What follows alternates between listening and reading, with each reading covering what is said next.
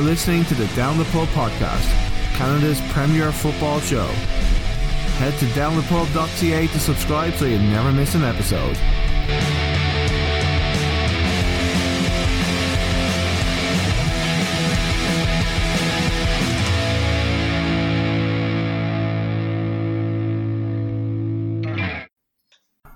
Hello and welcome to this episode of the Down the Pub podcast. I'm your host, Anthony Abbott. On this episode, we are joined by Cork City manager Neale Fenn. We just have a, a chat about Neale's playing career and also his move into management. As always, you can follow us on Facebook, Instagram, and Twitter. Make sure to give us a follow. And also, you can head to downthepub.ca to subscribe so you never miss an episode. Now, on with the show. Okay, so welcome to the Down the Pub podcast. We are honoured to be joined by Cork City manager Neale Fenn. Welcome to the show, Neale. Hi, a pleasure. Thank you. Oh, I really appreciate you doing this. So, um, before we get into your managerial career, uh, I thought we'd just have a quick chat about your playing career, if that's okay. Yeah, no worries. So, I'm a Tottenham fan, so this is great, to, great to talk about. Uh, so, yeah. you, you grew up in the youth system at Tottenham. What was it like being called up into the first team and training alongside people like Teddy Sheringham, Darren Anderton, and Gary Mabbutt?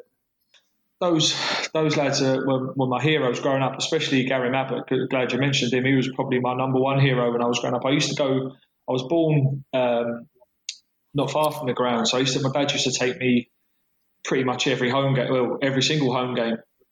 Um, so Gary Mabbutt would have been would have joined around about the time I started getting into Tottenham. So he would have been a hero of mine growing up. And uh, yeah, like you say, I joined Tottenham at 11 went through the schoolboy system at the time, um, went through the, the YTS, the youth training scheme, and then through the professionals. So uh, it was like I was living the dream every day. I was there.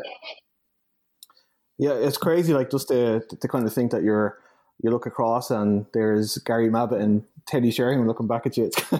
It's, it's a, yeah, you, you, don't really, you don't. Um, I think you take it a little bit for granted when you're there, to be honest, because they're just like normal people. Once you get to know them and and you, are around them all the time. They're just normal people, so it, it doesn't it doesn't um, it doesn't seem that way. Looking back now, yeah, obviously it, it seems, and from outside looking in, but for me at the time, it was just it just it, it, was a job, and it was you know you had a bit of banter with them, and they had a bit of banter with you back, and they give you stick, you give them stick. It was it was just you were like workmates.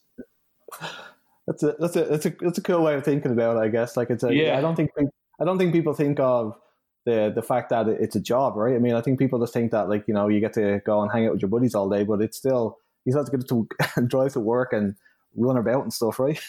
yeah, I mean, it's not. I mean, don't get me wrong. It's it's it's, it's easier than doing other jobs, but I think football is mentally tough. Um, I think we all know that we all, we all want to be at the top of our game, playing well every week, and, and being picked for the for the first team every week. But there's a lot of knockbacks along the way. You know, it's it's a lot of there's a lot of rejection. There's a lot of every single day you're getting judged, every single day you're getting a, a knockback or you're not getting the recognition you deserve. And even if you are, there's someone having a go at you somewhere. So it's not as easy. It sounds like a dream job, and it is. Don't get me wrong. I'd, I'd swap it for anything now. But at the time, it, it, it is mentally. Um, it does get in, on top of you mentally a little bit.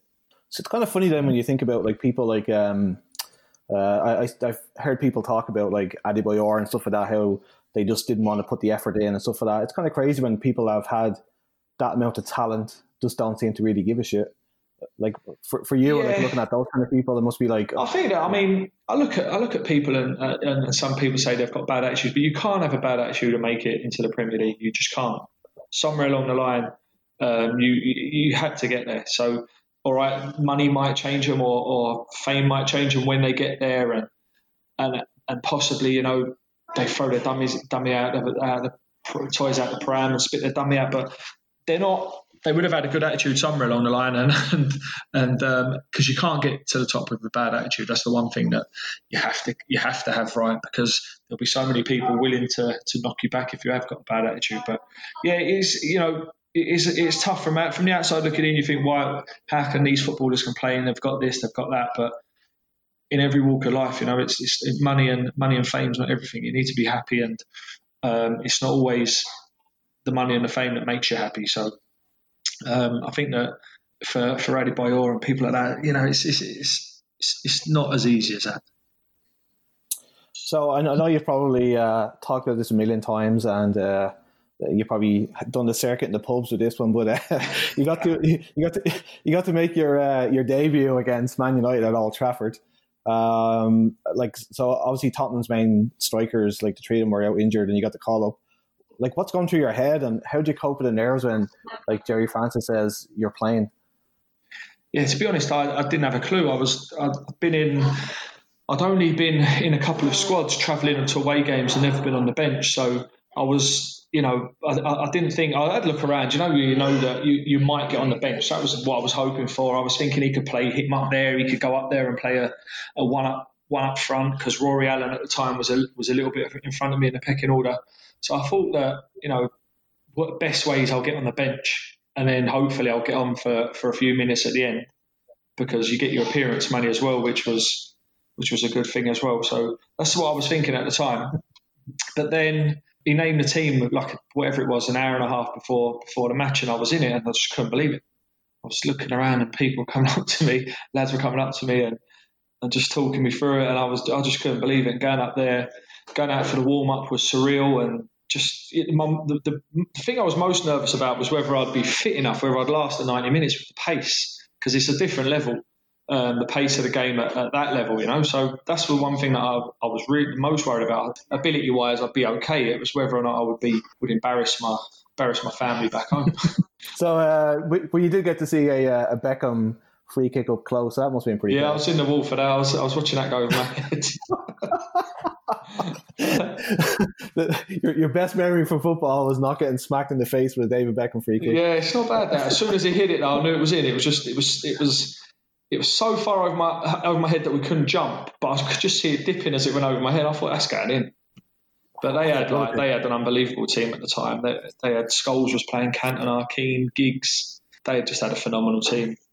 To be honest with you, like I mean, like that Tottenham team had some pretty good players too. It was just it was just injury ravaged all the time. Like Darren Anderton was like a walking like hospital case. Of God bless him. Uh, yeah, it, was. Just, I just think Gerry, like Gerry, was a good manager. I just think that he got like really unlucky. Yeah, um, they, like we had to, looking back, the, the, amount of strikers I had in front of me at the time, and the amount of you know good players. It was just defensively. I think let us down a few times in the season, and um, a bit gung ho. But I think that's what that's what Tottenham fans demanded at the time. You had to go and have a bit of a go rather than, than play defensively, which is, I think, the reason why they they probably went for George Graham in the end, because too many managers were just going for it. Yeah, I'll never forgive Alan Shearer for that one, to be honest. uh, so, um, uh, like when when you were, when Gerry was there, like uh, Chris Chris Hughton was the assistant coach. Um, could, could you tell even then that Chris was going to be go on to be like a great manager?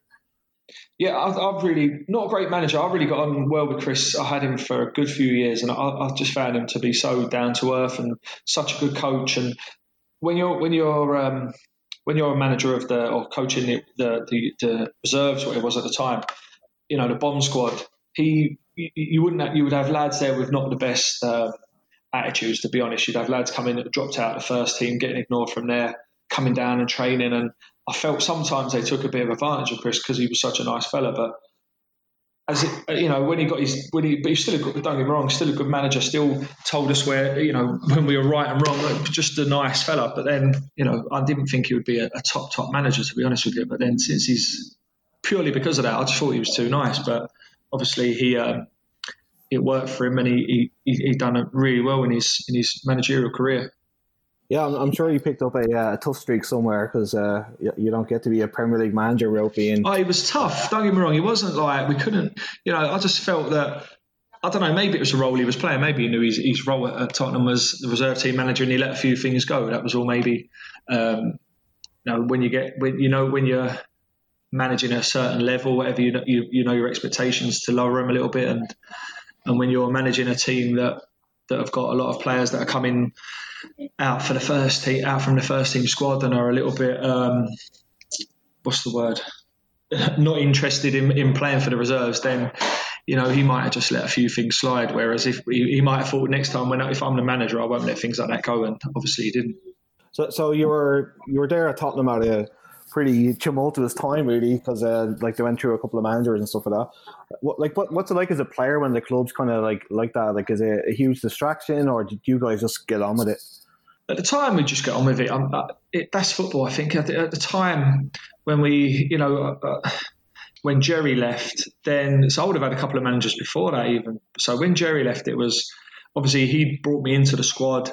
I went on loan to Norwich with with the idea that when I come back, I'd be more involved in, in the first team squad. And then you get different managers come in. Um, I think it was Christian Gross came in after after Gerry, and I was involved in the squads a little bit while he was there, but got phased out a little bit. And then when George Graham came, that was that was it. I was done. I never got anywhere near the squad. So from from that point of view, because the, because it's such a turnover of managers, one manager comes in, he likes you, he might give you a new contract. Another manager who comes in doesn't like you, trying to get rid of you. So it's tough. it, is tough, and I, I, I possibly because it was my local team and because I I love playing for Spurs and because I supported them and like you say, I was living the dream every day. I, I didn't want to leave, so I would sit it out and wait for the next manager to come along and hopefully he'd like me. just crazy, really, isn't it? uh, so, as you said, you had some uh, loan spells, and then you moved to uh, to Peterborough, where you had to play under Barry Fry, if I'm correct in saying that. Yeah, Barry Fry was the. I don't, know, I don't know if you could call him the manager. He was sort of in charge of everything, kind of a director of football, but but would be in would be in the dressing room every day, but wouldn't take the coach the training. So um, a lad called Wayne Turner would have done the coaching. Who was a very good coach. So Barry would let Wayne get on with it, and he would he would be on his phone and walk around and and let you know if you if if it wasn't good or and let in a match let you know if it wasn't very good at all. So no, I really enjoyed it at Peterborough. I um, only did a couple of years there. I think the, the problem I had at Peterborough was I'd gone from leaving Spurs that I, I had to leave my contract to run out, but I didn't really want to. I was, you know, I still loved it at Spurs, and I've been like you said, I've been on a couple of loans before, and I didn't really apart from apart from um, Norwich, didn't really like any of the other clubs I went on on loan. I didn't really, you know, compared to Tottenham, there it was always going to be a hard thing to live up to. So when I went to Peterborough, I hadn't played a game in about like a, a competitive first team game in about three years, two or three years. So when I got you start playing games, I was just inconsistent. I'd play well one game and then it would take me two or three games before I played another good game. And obviously that gets frustrating for managers, frustrating for the crowd. So I only did, I think it was 18 months there, two years there, and, and then I left. So was uh was Barry like picking the team, or, or was it was it Wayne that was? Yeah, he'd he'd have he, he'd have final say on, on everything. It was just he wouldn't do the coaching, and yeah, he was. I mean, don't get wrong, he was great. He was he's exactly how you see it. There's no there's no false pretense with him. He is what he is. He, he says what he, he, wants to say, and he'll have a go at you. But then only if you deserve it, and if you're if you're doing well, he'll tell you exactly you're doing well, and you're great, and you're the best thing since sliced bread. So now he was he was brilliant. I really I really liked him. Yeah, I mean, there's a, there's a famous uh, fly in the wall documentary about him, and he he looks. Yeah, he's exactly that. He's exactly that.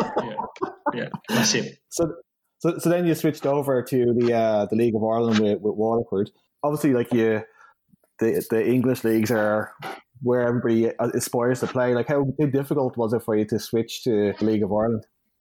Yes, I'd, le- I'd left I'd left Peterborough, and then I was I was kind of I didn't really have anywhere else to go. I went on I went on trial to to Dagenham, went on trial to Stevenage down in the lower leagues a little bit, but again wasn't you know didn't really enjoy it there. I, I, had, you know, quite a good, a good time while I was there with a few of the lads that I knew, but football wise, I couldn't really see myself playing there. I didn't really think that I was. Maybe I thought I was too good for it. I didn't think I was at that level. I thought I was a bit better than that, but obviously I wasn't. Um, so I didn't get offered a contract at either of them. And Dan Connor was was um, a goalkeeper who was at Peterborough at the time with me, an Irish lad who was back at Waterford at the time. So I was just in the house one day and he phoned me and he said, What are you doing? I said, Nothing. So he said, Do you want to come and try? Um, do you want to try it over here? Come over here for a few months. We play a summer season. It'll be from, I think it was August I joined or July till the end of the season. So I said, Yeah, I'll give it a go.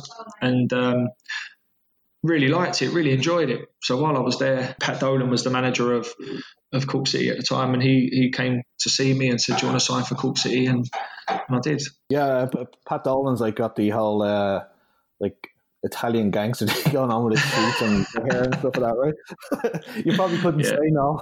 yeah, yeah, he made me an offer I couldn't refuse. Yeah, no, he was he was really good. He came he came down and was one of the only man. There was a few clubs that were that were interested in me, but he was the only one who actually came down and talked to me. And I, I met him about three or four times, um, and he sold me the club and sold me exactly what he what he his vision for the for the club. And he was he's such a good salesman as well, but he was a good manager as well. Don't get me wrong, but he was such a good salesman and um, sold the club really well. Your, your time at Cork, uh, you you won the league and you had like your most uh, prolific time as a player. Really, what switched that that Cork to to, to bring you on like that? I think uh, I had a manager, a manager that believed in me, players that that were good around me. We had some excellent players there at the time. Um, and I, I, just think I'd, because I'd had those the, the, the, few games at Waterford, I'd started to play regular football, which I needed. And then Cork City, we just for the in the in the second year when Pat Dolan had gone after the first year, Damien Richardson came in um, and was was different to Pat in terms of um, it was all about just going out and and believing in yourself and trying your hardest and, and not let the other team take advantage of take advantage of you basically and and it worked you know we had some some really good results some really good European runs in both the years and just it was the best time I had at a club it was just enjoyable made loads of friends loved living in Cork and and it, you know we won the league in 2005 should have done the double but but we lost to Drogheda in a cup final which was very disappointing at the time Oh, I can imagine. Um, it's like a, it, it, was an incredible. You're right. It was an incredible team that Cork at the time. Um, so, so how did you end up then joining Bohs? Like, how come you didn't extend your contract with, with Cork? Because at the time, the club were. Go- I could see that the club were. The following year after we won the double, we didn't. I think I don't know where we finished. I think maybe third or fourth. I could see that the club were possibly not lacking ambition, but sort of we probably reached as gone as far as we could with that squad few players were leaving to go elsewhere. And Bohs offered me a, a good contract, a good deal. Um, they were had just sold Dalymount for a huge amount of money, and we're going to build a new stadium there, and we're going to go for the league and dominate Irish football. And, and I, I signed for them because of that, basically, really they did dominate. there was like 19 points or something like that. You won the league by. yeah, that was the. I mean, 2007 we had a we had a, a, not a great year. We, we had a lot of new players. It was difficult. I, I struggled um, in front of goal, struggled to get a game towards the end. And then Pat Fenlon came in at the start of 2008 and just he was just he's just professionalism and he's he's just no messing, no run it run it like a without without making it sound like it wasn't wasn't a good atmosphere because it was, but just run it like an army camp. It was just this is this is the time, this is this, this is how we're going to play. And we just that year 2008 when we won the won the double, just absolutely dominated it. I think we only lost one game and just just found a way to get results and found a way to dig out results every game we played. So uh, how, good a manager is Pat, Pat Fenlon? Yeah, he was he was exceptional. I thought. I think that in terms of setting up teams and treating you like treating you like men. Really, this is your job. Go and do it. Nothing more, nothing less. There's, there was no. It was. It was just the, the dressing room run itself. We had a lot of older pros there, a lot of good experience in the in the dressing room. Uh, obviously, Kevin Hunt was there at the start. Owen Heary, Jason Byrne, Glenn Crowe, Killian Brennan. Just just good good pros who would who would um, just just please the please the dressing room. Myself, Glenn Cronin was was one of the lads there as well. So it was just a really good, disciplined dressing room that knew how to get results on on the pitch. So just as you're listening to those players off, I'm just like, geez, like I, I forgot you forget how great that team was actually. Yeah, it was, uh, like, it was um, a very good team, very good. Joe Ndo was uh, there as well. Don't forget him. Oh yeah. So uh, the for, for people here in Canada, like um, have have Bohs um, built that stadium yet? I'm not sure where the, I'm not sure where that money went for the stadium. Now Bohs have, are doing really well again. They're they're coming back up. They've got they've got a, a good manager, a good assistant manager, good young players, and and they are redeveloping Dalymount hopefully within the next few years. So now they are a club definitely on the up and qualified for Europe this year, which was or last year, sorry, which was an amazing achievement for them. Yeah, I was talking to uh, Chris Twardek, who plays for them. Uh, he's a Canadian guy.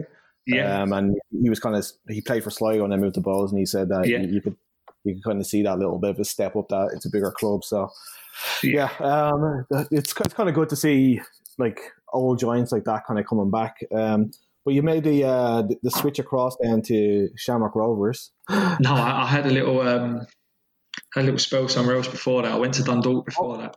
Oh yeah, that's right. Sorry, and then you Yeah. finished off at Shams, right? So Yeah. uh, yeah, so like tipping into uh, Shamrock Rovers, like as a, an ex Bohs player, like was there did you get any stick or anything like that?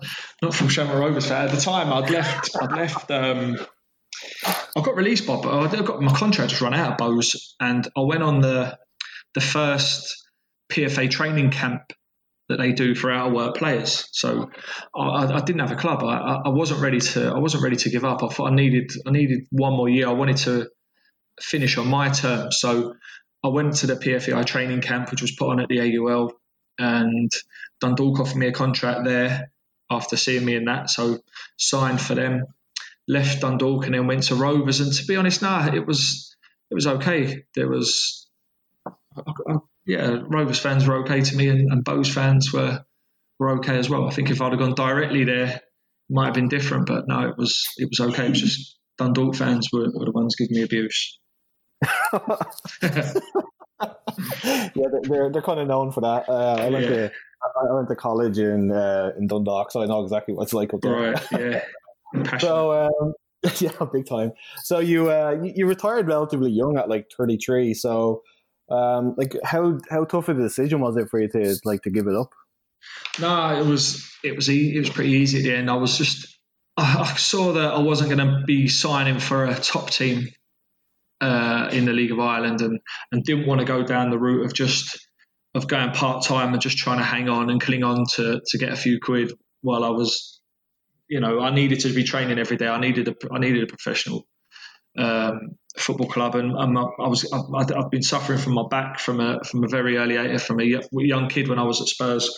So that was with a lot with the training on um, Astro every day at Dundalk, and then playing, going to Rovers and playing. It was just it was just I just had enough. My back had had enough, and I didn't want to. I didn't want to sign for a first division team or anything like that, so I just called a called a stop to it. I was 33, nearly 34, so I think that once you've been training every day from the age of 15 or whatever, it just you can't go on forever. So that was me. I was done, and it was I was a pretty easy decision in the end. You were out of football for for a while then afterwards. Like I know you had a, a brief spell with Swords Celtic and stuff, um, but you set up your own academy. Uh, can you tell us a little bit about that? Yeah, we just I, first, when I when I retired, I was just I started doing my coach. I'd done my coaching badges while I was still playing, but wasn't anything that I was really desperate to get into the coaching side of it. But as you obviously as you come to the end of your career, you need to start doing something. So I started doing a, a, a soccer school, set up a, a soccer school called Path to Pro in Dublin, um, which was which was very good, and I was enjoying doing that, coaching kids. And I, I had a little spell at, at Drogheda where a friend of mine, Darius Kearns, got the manager's job for for a spell and, and asked me, do I want to do I want to come and help him out, be assistant manager? So I did for for a bit, and that kind of fizzled out. Nothing really came of that towards the end of the season. And I carried on with the coaching academy, really enjoying it. And then a friend of mine took over at, at a friend of mine called Omer Riza took over at Leyton Orient for a, a spell three years ago for the last six or seven games of the season. Um, and they were rock bottom, uh, no money. The players hadn't been paid. The, the chairman had gone AWOL. So, really, not a good situation to go into. But I just thought of it like, what a challenge, nothing to lose. I could, I could live at my mum and dad's for a bit. They don't live too far from Leyton Orient, so that wasn't a major hassle accommodation wise. The academy could run itself over here. So I went for it. I just I said to him, yeah, I'll, I'll, I'll come in, and um, I really enjoyed it. I really enjoyed the battle of trying to get results against all odds with with kids most of the time. And you know, the first day I got there, the PFA were there because the players hadn't been paid and they were going on strike. Uh, some lads were, were, were saying they were injured when they just didn't want to play. Rightly so, you know, you've got it's your it's your right not to play if you haven't been paid. So we were trying to convince the boys to, to play. You know, there's a anyone could be watching. You could get a move out of it. Some lads already had a move that they knew they were going to another club, so they didn't bother playing. But other lads needed to play, and I just really enjoyed it. I really enjoyed going away to, to, to clubs and the battle of trying to get a result against all the odds. It was it was something that really resonated with me, and I really enjoyed it. Yeah, like the like Leyton Orient had like more managers than players that year. I think that like like yeah, they were going through. Yeah, people because people weren't getting paid. The managers, uh, I'm sure, at, at, stages weren't getting paid, and yeah, it's very difficult when the players are not getting paid, and you're having you're just putting out fires every day. But we were only there for I think it was I think it was six games. It might have been eight games towards the end of the season. The club were more or less down. It was just trying to get as many points as we could, trying to just get the experience. Really, I just went there for the experience. I thought worst ways you know, if, if they look like they're going to get relegated anyway, at least I've got that experience. At least that's on the CV. For best ways we keep them up, then you know that's unbelievable. But that we didn't. They we ended up getting relegated and they went out of the league. So there was no no chance of you guys getting the off, uh, offer the job full time. No, I, th- I, think that certainly Omer thought that he possibly might have been in with a shout. I, I I knew I'd be coming back to Ireland, but he thought that he might be in with a shout. But the, the chairman just I was just um, difficult to deal with. Ended up selling the club, and uh, when they when he sell a club, the new the new guys wanted to bring their own men in, which they did, and um, went for a couple of managers before before Justin Edinburgh got it, an old teammate of mine before he got it, and then obviously got them promoted, which was fantastic. They're back in the league. You went from there and you got the, the job at Longford. Um, so th- was it just like a job interview that you went in with, like with your with your CV and like just sat down and just talked to them, or like like how did that come about? Yeah, no. So I came back from from Orient now with the bit between my teeth to, to be a manager. I really, because of that experience before, I'd never really interested me, but when I came back, I really I, I thought this is going this is what I want to do now. So came back to Ireland, to online, and saw that the Longford job was was being advertised. Alan Mathews had been let go earlier on in the month, so I applied for it and um, got a response back saying, "Yeah, listen, come come for an interview in Longford whenever it was." So I went for the interview, and then they called me back for the second interview. So I went for the second interview. It was the, it was the first and second interviews I'd ever been. I'd never been for an interview before, so I thought even if I don't get it, I thought at least I've gone through the experience of having an interview. I'd never even uh, uh, whatever I was 40 or whatever. I'd never had an interview before. So for at least I'm getting that experience of what they'd ask me. So obviously I'd, I'd run around different managers and different people just to see what types of stuff they ask you in, in interviews because I just didn't know. Uh, but luckily I, I got the Longford job and went from there really.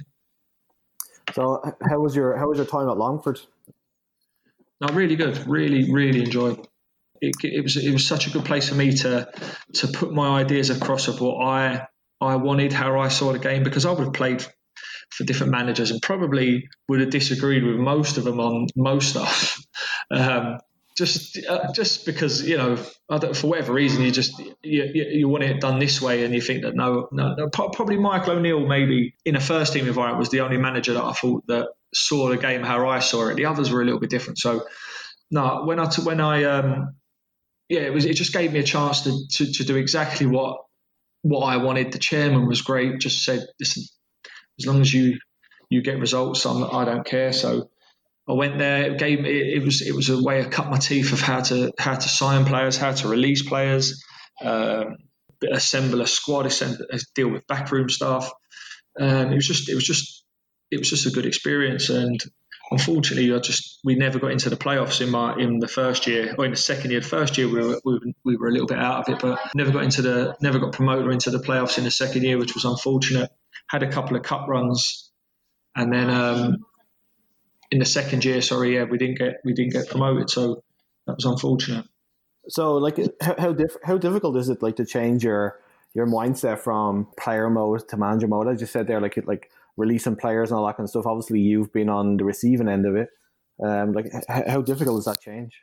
I think that once I'd once I'd finished football, I'd, because I've been out of it, I could see both. I, I, because I've, I'd started up my business, I could see both sides of it. You see the you see the financial side of it. You see the you're out of football, so you've got that bit of when you're in when you're in football and when you're a player, you can only see it from your point of view. Once you're out of it, you start seeing the bigger picture a little bit, don't you? And as you get older as well. So if I would have gone straight into managing after playing. I thought it would have been, I think it would have been very difficult for me. But the fact I had a, a while out of it gave me the chance to see how businesses are run, the expense expenditures in business, and what everything costs, and and then you kind of get a better understanding of it. And and when you're when I'm dealing with players, or if I'm releasing a player, and it, for whatever reason, I try and be as truthful as I can with them, but still try and see their see their point of view as well. We're just going to take a quick break and we'll be back shortly. Do you like international cheese, Greek olives, or Montreal smoked meat sandwiches? If so, head down to Finsbury Market, located on Chebucto and Elm in Halifax. This locally owned business serves the finest fare with a smile. They are open during the pandemic, Monday to Saturday, 10 to 5. Contactless pickup and delivery is also available. Give the guys a call on 902 422 5679. That's 902 422 5679. Finsbury Market, drop in and try something new from around the world. Cork then came calling for you. Um, how happy were you being offered the job? Yeah, it was. It, I was delighted because obviously, you know, I had such a good time there as a player. Very difficult decision to leave Longford at, at, at, with the timing of it, especially. But I, I felt that if I didn't take it and someone else took it and done well, then I would be. I didn't. I wasn't sure where my next chance would ever be of being of getting a, um, one of the top jobs in Ireland. So took the decision to take it and really enjoying it. Really, really enjoying it. Really enjoying the the crowd down there, the the, the facilities, the, the being the full time football again, just training there every day haven't had that since you know a good few years. So it's good to be back out on the grass, or it was before this happened. But it was good to be back out on the grass every day and, and training and coaching and, and, being around that environment. It's been like a, it's been a kind of a shaky start to the season for you so far. Um, once once we get back to reality, uh, what what do you think you need to do to change uh, things around a little bit? Yeah, I think that, you know we we we the club finished third from bottom last year, and then we lost even more players. So it was it was always going to be difficult. We were building a team with with not not a lot of money, bringing lads trying to. It's, it's hard enough.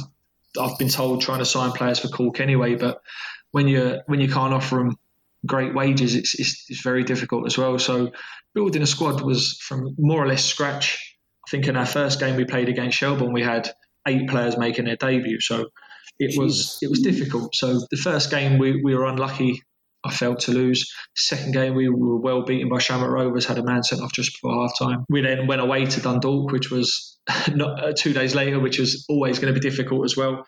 So I think that um, then we beat Finn Harps at home and lost to St Pat's away. So I think that on the on the outside looking in, yeah, we only won one game, but when you look at the three away games we had, very difficult away games the game against Shel- Shelbourne at home, we we were was they scored in the last five minutes. I think it was a pretty even game. So we were getting better, we were improving, but we needed to do you know we obviously needed to do better than what we were doing. But we were like I say, with so many new players, we were bedding in a lot of the lads. Not only were they making their debuts for us, they were making their senior debuts of any type. So it was difficult, but we were. I felt that we were we were improving on our defensive side of it. Certainly away to Pats um, we were defensively okay.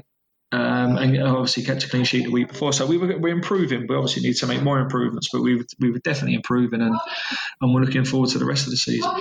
Yeah, the uh, the scheduling gods definitely weren't uh, fair to you in having Shamrock Rovers and Dundalk back to back away. No. no. so um, so what are what are the players doing uh, to stay fit and focused during this downtime? Yeah, I mean we've we've we've given them a program. They've been doing um, a couple of Zoom workouts together as well to keep a little bit of team spirit going. It's just it's just very difficult uh, for for me. It's difficult, but I can't imagine what it's like for the players not knowing.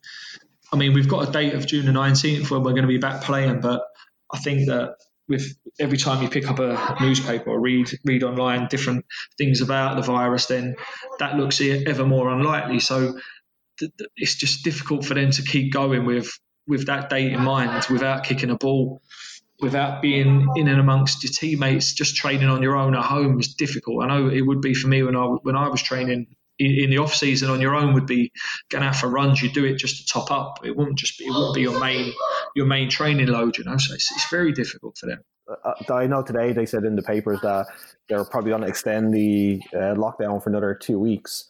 So, like, if the league was to come back, do you see it like being viable, like doing it behind closed doors? Yeah, i am not sure if they if, if lockdown will go on for another two weeks. I hope not. Um, but obviously, we need to make sure every, the virus is gone and everyone. We don't want to see any more deaths. But I, I can't see the viability of, of playing behind closed doors. I, I just don't see clubs going for it moving forward. That it would be. I don't see how it would be funded. I don't see how you'd have season ticket holders paid for their tickets not being able to go to games. You've got sponsors who have paid for their their boards to be seen around the pitch. They're they're not going to be seen. So I can't really see it how it's going to be played behind closed doors. If I'm being honest, and I, I, don't think I would like it to be honest. I think I would, you know, part of part of playing and being a manager and, and being out there is that you've got a crowd there. Yeah, it's uh, it's it's going to be a tricky one because I, like I know that the Premier League are looking at like potentially doing that. I, I like you still need people to to run stadiums and all that kind of stuff. So there's still going to need to be people around. So it's it's a difficult one. What what do you think that they should do in, in England to to finish off? yeah, I mean, I mean, in England, you could. Uh, it depends on. I just don't get it. How you can how you can say the players can can play without social distancing, but but fans can't come in. It's just it just doesn't seem right to me. It just seems once you once you play a football match, then you're you're saying that people can can start mingling with each other again. That's what it seems to me. So I don't know how you would say players are okay to to not social distance, but fans coming into the ground have to. It just seems, or, or are not allowed to at home. So it just seems strange. You can play games behind closed door in England because you'd be able to sell the rights to it to different countries if they haven't already done so. In, in Ireland, it's not so much a it's not so much of a big sell. So I'm sure in England, and, and obviously our, our season was only five games into it as well the with the financial implications of, of winning a Premier League and and the and the, the money and the sponsorships comes along with that. You can and with only however many games it was left in the Premier League, you can see them wanting to finish that. But in our league, with only five games in it, it's a, it's a different kind of problem. Yeah, big time. Like like here in here in Canada, they started their own Canadian Premier League last year, so this is the second season of it, and they run from April to October, and they're in the same boat. They, they yeah, I'm, um, I speak to Jimmy Brennan, who's um, York9's manager. So he's a, I was on the I was on the pro license with Jimmy, so I know exactly what um, what he's he's going through the same thing as well. Yeah, he's got he's got Paul Stalteri there as his assistant coach as well. So another uh, like a Tottenham connection there for you too. Yeah, um, who's that? Who'd you say that? Uh, Paul Stalteri. Oh yeah, yeah, yeah, yeah, yeah, yeah. Canadian person that played for Tottenham. Yeah. So uh, would, would Canada would Canada be somewhere that would interest you? Canada's a, uh, from what Jimmy tells me, is a lovely part of the world. I'm not sure whether the whether the snow would. I'm not really a snowman. I, I like I like a bit of heat on my back. No, I, I, as a, as a manager, obviously you're looking for you're looking to bring success to the club you're at, but you're always looking at the next the next stage of your, of your career. And certainly working abroad would be something that would definitely interest me in, in the future. Yeah, I'm looking out the window here and it's snowing. So, uh, but if, yeah, but if you uh, if you move to uh, Vancouver, it's it's beautiful. It's like it's probably it's like it's like a, a extreme Dublin.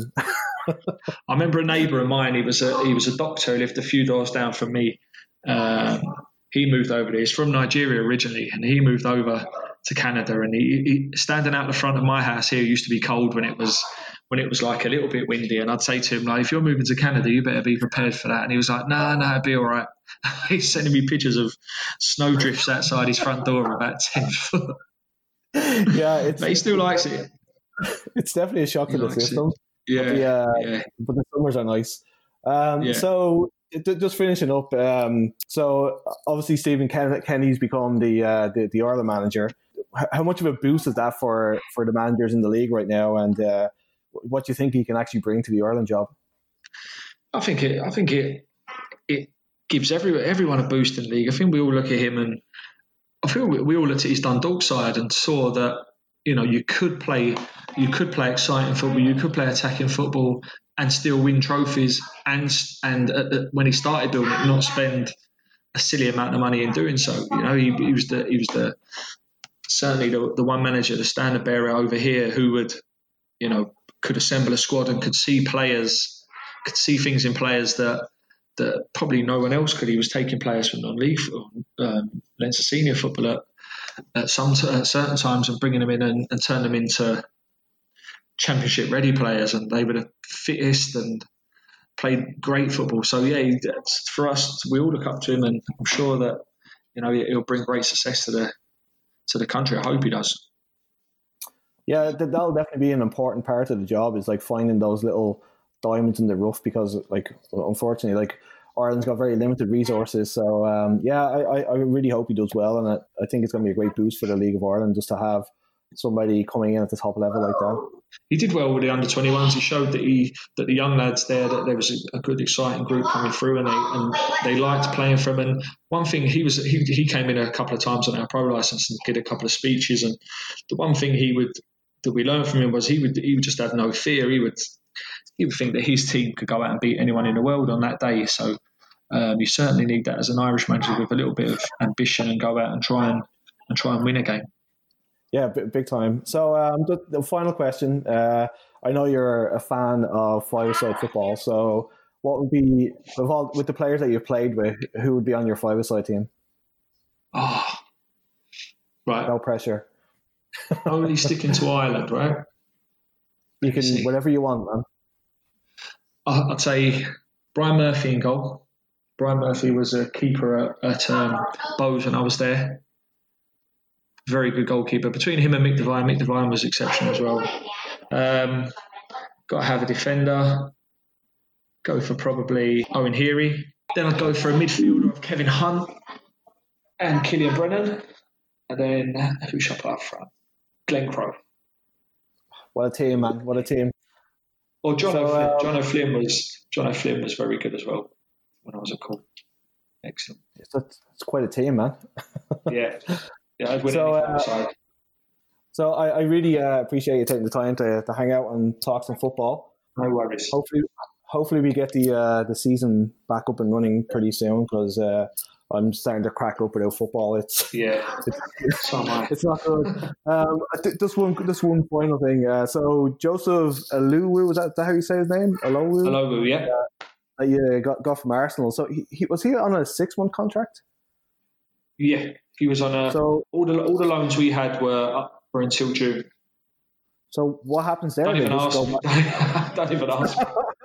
um, no, I don't. I don't think anyone. But no one knows. No one knows. It's just you know because we don't know when when anyone's back because in, the English teams don't know what they're doing, whether contracts are going to get extended beyond beyond this year. No one knows exactly what's going to happen. But the the loan players we have, I've spoken to their clubs and they would be happy for the players to extend loans beyond the agreement of June, depending on what happens. Obviously, in the leagues, we're not sure. We're still not sure what's going to when we're going to be back, when they're going to be back. So, but as far as we're concerned, we've spoken to the clubs and they're happy that, that all, the, all the loan players we had were enjoying it and the development was was was coming nicely. So that's we that's where we're at. I saw um, I saw his first interview with uh, the Rebel Army TV, and yeah. uh, he looked like a deer in the headlights with the reporter with his Cork accent. yeah, yeah. No, he's, uh, he's, a, he's a good. He really is a good lad. He's, he's got an old head on young shoulders, and he's not shy at all. You know, when I first you're bringing players into a group, and you're you're wondering, especially young players, you're wondering how they'll settle in. You're asking questions, and they're quiet. He's not. He's he's, he's straight in. He's asking questions. He wants to learn. He he watches the matches back at the training ground. He, he comes in on on his days off to do a little bit extra. So he's he's exactly the type of player we want. He's you know his, his performances have been excellent. Well, uh, that, that's awesome to hear. Um, it's, a, it's a pity he plays for Arsenal. Uh, so, yeah, uh, so um, thank you so much for hanging out. Uh, it's great to I, I somehow, stay safe and hopefully we get some football back soon. And you, Anthony, enjoy that snow. Oh, I'll have the I'll have the wife out shoveling it later on. So yeah. All right, mate. See you later. Cheers. You've been listening to the Down the Pub podcast. Just want to say thank you to Neale for taking time out to talk to us about his amazing career and also his move into management. I want to thank you, the listeners, for giving us all the support. We really do appreciate it. You can head to downthepub.ca to subscribe so you never miss an episode. Give us a follow on social media. We are on Facebook, Instagram, and Twitter. This Friday sees our interview with Ben Fisk, so make sure to check that one out. And until then, cheers. You've been listening to the Down the Pub podcast. recorded in Halifax, Nova Scotia. Head to downthepub.ca to subscribe so you never miss an episode. Until next time, cheers.